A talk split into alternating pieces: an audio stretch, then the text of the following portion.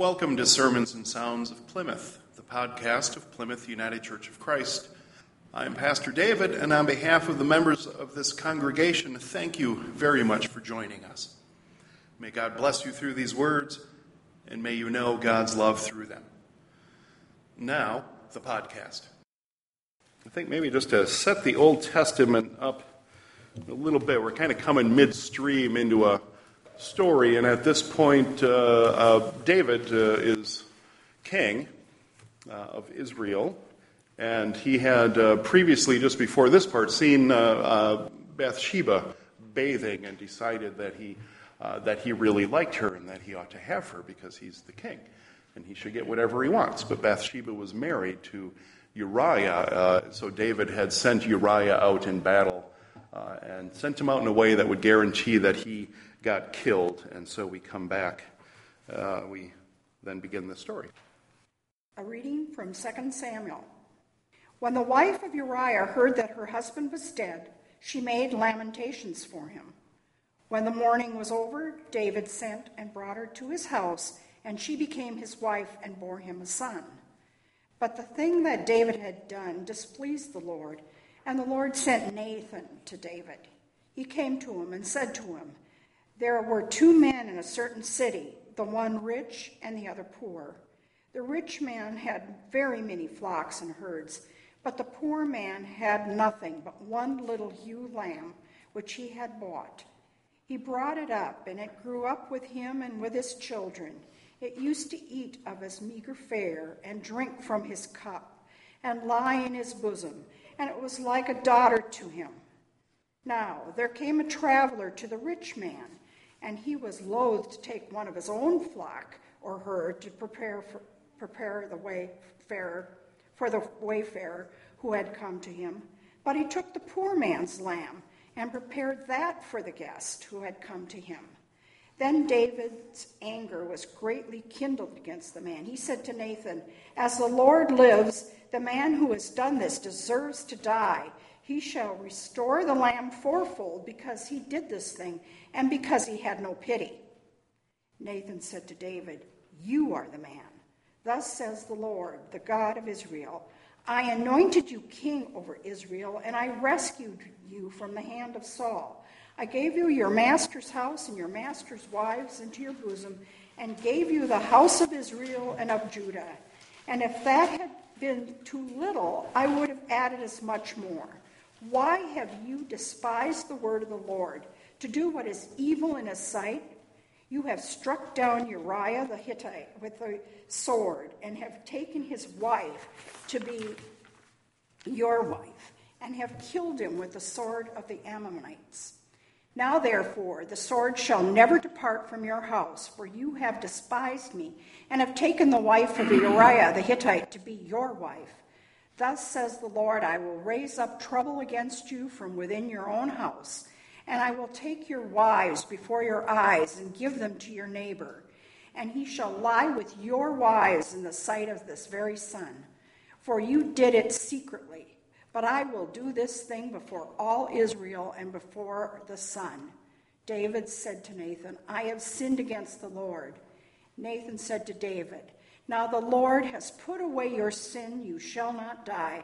Nevertheless, because by this deed you have utterly scorned the Lord, the child that is born to you shall die." Then Nathan went to his house. The Lord struck the child that Uriah's wife bore to David, and it became very ill. The word of the Lord. Thanks be to God. Our gospel reading today is going to come from Luke 7, 36 to 50, and also Luke 8, 1 to 3. And I'm going to not read necessarily the translation you have there, but I'm going to read the Good News translation. Sometimes it's a little bit easier to understand. A Pharisee invited Jesus to have dinner with him, and Jesus went to his house, sat down to eat. And in that town was a woman who lived a sinful life. She heard that Jesus was eating in the Pharisee's house, so she brought an alabaster jar full of perfume. And she stood behind Jesus by his feet, crying and wetting his feet with her tears.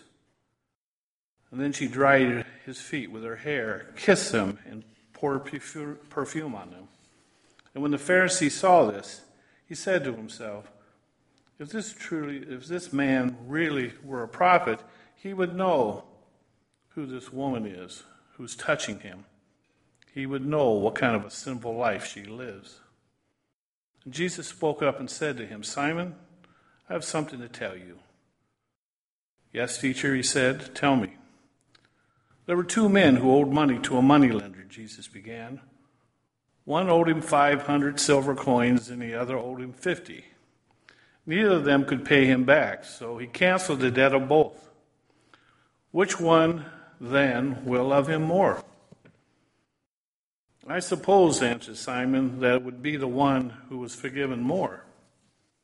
You're right, said Jesus. Then he turned to the woman and said to Simon, Do you see this woman? I came into your home, and you gave me no water for my feet. But she has washed my feet with her tears and dried them with her hair. You did not welcome me with a kiss, but she has never stopped kissing my feet since I come.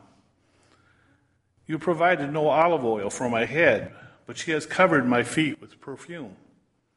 I tell you then, the great love she has shown proves that her many sins have been forgiven. But whoever has been forgiven little shows only a little love.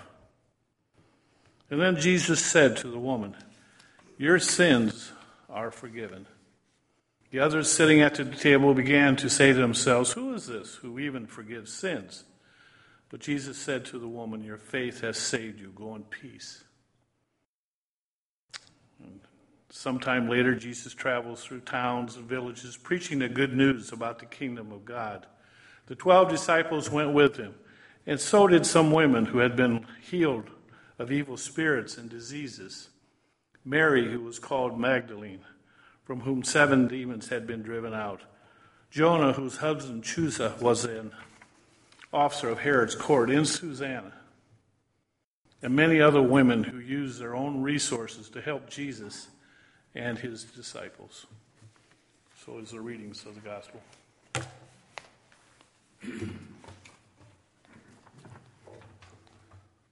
Grace and peace to you from our Lord and Savior Jesus the Christ. This is one of a dozen stories in the gospel that involves Jesus and his interacting with women. This is an area that I've studied for years because of the type of ministry I had been involved with, especially the street ministry in Chicago, working with women out of the night or prostitutes. In first century Palestine, when Jesus established his ministry, this was not a pleasant time or place for women. The woman is in all things inferior to man, states the first century Jewish historian Flavius Josephus. Rabbi Judah, his contemporary of Joseph, said, A man must pronounce 3 blessings a day. Blessed be the Lord who did not make me a heathen, and blessed be he who did not make me an uneducated people or person, and blessed be he who did not make me a woman. Jewish rabbis in the first century were encouraged not to teach or even to speak to women. Jewish wisdom literature tells us that he that talketh much with womankind brings evil upon himself and neglects the study of the law, and at the last will inherit Gehenna, or hell. One reason for the avoidance of women was the belief that they would lead men astray. From garments come a moth, and from women the iniquities of a man. In view of this low status of women, it is not surprising that they enjoyed few legal rights in Jewish society. Women were not even allowed to give evidence in court. And according to the rabbinic school that followed the teachings of Rabbi Hillel, a man could legally divorce his wife if she burned his dinner. And so goes the life in the first century for women. Conceiving children, preferably boys, raising the children, and staying out of sight in your dwelling. Actually, that attitude comes into play for some women in modern-day North America. But in our gospel, Jesus was invited into the home of Simon the Pharisee for a banquet.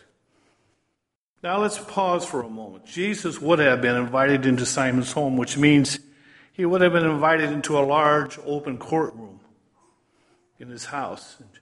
And Jesus knew who he was dealing with as he approached the house of Simon the Pharisee. Jesus came into the courtyard, and Simon greeted him, but did not give Jesus the customary courtesies expected, especially courtesies that would have been given to a rabbi. And normally when a guest arrives at your home, you must embrace them and hug them and touch them in a friendly way.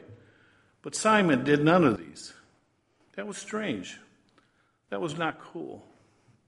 When Jesus came in, he normally would have been offered water with which to bathe his feet or have a servant girl wash his feet. And Simon did not offer water or a servant girl to wash his feet. And normally Simon would have offered olive oil to soothe his hands and feet. But Simon did not offer him olive oil either. So there was a coolness from Simon toward Jesus. Jesus came in, and the text says that Jesus reclined at the table. So imagine Jesus reclining or sitting there on a pillow on the floor, his body stretched out on the pillow. A low table was set in front of him, a low table with short legs. And in this scene, a woman comes in behind Jesus. Scripture says she was a sinner, which usually refers to the fact that she may have been a prostitute. And she kneels at his feet.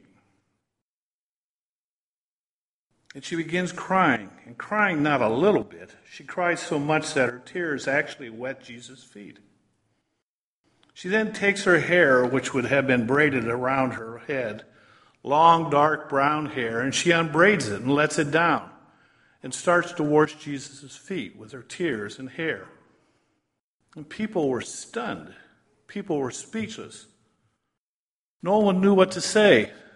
The woman was doing something which was very improper, letting her hair down like that in public, crying her tears over Jesus' feet. It was all improper. It violated the rules of civil etiquette. And then this woman started kissing his feet. How strange. But not so strange to people who understood in Jewish custom that if someone has saved your life, you would come to that person and kiss their feet. So that she was kissing Jesus' feet implies and reveals that Jesus may have rescued her earlier. If someone had saved you, a way to acknowledge that is to come and kiss their feet. And probably Jesus, or perhaps Jesus, had saved her from prostitution.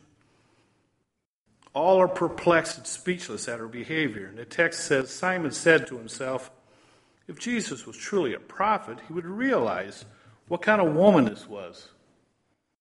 He would know what was inside her heart. He would know what a terrible sinner she was, and Jesus would have nothing to do with her. And Jesus, being a prophet and reading Simon's heart, knew what Simon's heart was filled with self-righteousness. Simon was looking down at this woman, for Simon felt he was several cuts above this woman. And Jesus, knowing what was in Simon's heart, said to Simon, Simon, I need to tell you the story.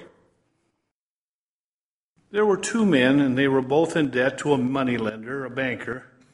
The one was in debt 500 denarii, or 500 days of wages. That's being deeply in debt to owe someone almost 2 years of wages. The second man was in debt to 50 denarii or 50 days of wages, less than 2 months' wages.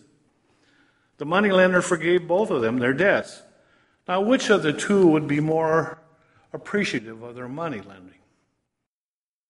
And Simon the Pharisee said, the one who was forgiven the most, I suppose. The biblical text continues. Jesus, looking at the woman, said to Simon, Simon, I came into your house and you gave me no water for my feet. But she has been bathing my feet with her tears. And I came into your house and you did not welcome me with a warm embrace. But she has been kissing my feet. I came into your house and you did not give me oil to anoint my hands and feet. But she has been anointing my feet with precious oil. And Jesus added these profound words. The person that has been given much loves much. A person that has been forgiven much has much compassion in their heart. Whoever is forgiven little loves little. And Jesus said to the woman, go in peace, your sins are forgiven. What a story. What an incredible story. For me, the key to this story is the one line. If you read the story carefully, you notice that Jesus had been talking to Simon, but he had been looking at the woman. Jesus turns to Simon and says, "Her sins are many, and they have been forgiven. Therefore, she has great compassion." We find a similar situation in the Gospel of John 8, 1-11, and the story of the woman caught in adultery. Again, Jesus was in conflict and confrontation with the Pharisees, who had a need to minimize their own sinfulness and a need to maximize other people's sinfulness. The woman in the story is not named. Despite that, she is a real symbol or ideas and attitudes that are timeless. Though she was a real woman living in the first century, she is anonymous so that anyone knowing her would not be ashamed. It's an early morning and Jesus is at the temple ready to teach whoever came to listen to him. And some respected Jewish leaders bring a woman to him. She has said to be found guilty of adultery, and the leaders, scribes, and Pharisees challenge him to find a solution to a problem. What is to be done with this woman who has been found guilty of adultery, which was a capital crime? And Jesus parries their question by asking them, in essence, to examine their own consciousness to see if any of them are guiltless. The authority of his words and his presence obviously affected them. And they are silenced at last, one by one, beginning with the most respected man among them. They melt away into the gathering crowd. And eventually Jesus is left alone with the woman still standing in front of him. And Jesus then speaks to her. "Where are your accusers?" he asks. "Has no one seen fit to condemn you?" And she simply says, "No one, sir." "Well, then I do not condemn you either," says Jesus. "Go on your way and do not sin anymore." Can you imagine the feeling inside this woman after Jesus speaks this word? The burden that was lifted from her, although Jesus worked with the cultural traditions of the first century, he ignored the limitations that had been placed on women by their culture. Women were free to follow him, to be part of his ministry to the world, as we see in chapter 8, verses 1-3. So you're probably saying, "Oh, nice story. Another story about Jesus. What's the bottom line?" Well, the bottom line is that there are dozens of stories in scriptures that shows Jesus lifting up the dignity of women. That Jesus included women in his ministry. Jesus talked to and let women touch him. And as a rabbi, this would have been a major prohibition. And for him to talk to women, especially foreign women, as we've seen him do in the story of the Samaritan woman at the well, a woman that had been married a number of times, and this was unprecedented. This woman was so taken by her conversation with Jesus that she goes back to her village and brings back crowds of people to witness this extraordinary man. And as you heard earlier in the sermon, Jesus takes up the cause of poor female prostitutes and confronts the wealthy and well-established religious leaders of his time and tells them to quit being hypocrites. And over again, Jesus is lifting up the cause of women who in his society had no status to speak of. We see in scriptures that women were allowed to be disciples and evangelists. Women helped him financially. Women supported Jesus' ministry. Who was there at the cross when he died? Who visited his tomb at great risk to check on his body while the male disciples were hiding behind closed doors? Women were the first ones that Jesus chose to pass on the message of his resurrection. His first three appearances after the resurrection were to women. When I was in Chicago, our ministry worked with female sex workers. And one of the things that we were trying to do was lift up their dignity, inspire self-confidence and self-love, so they could eventually want to come off the street.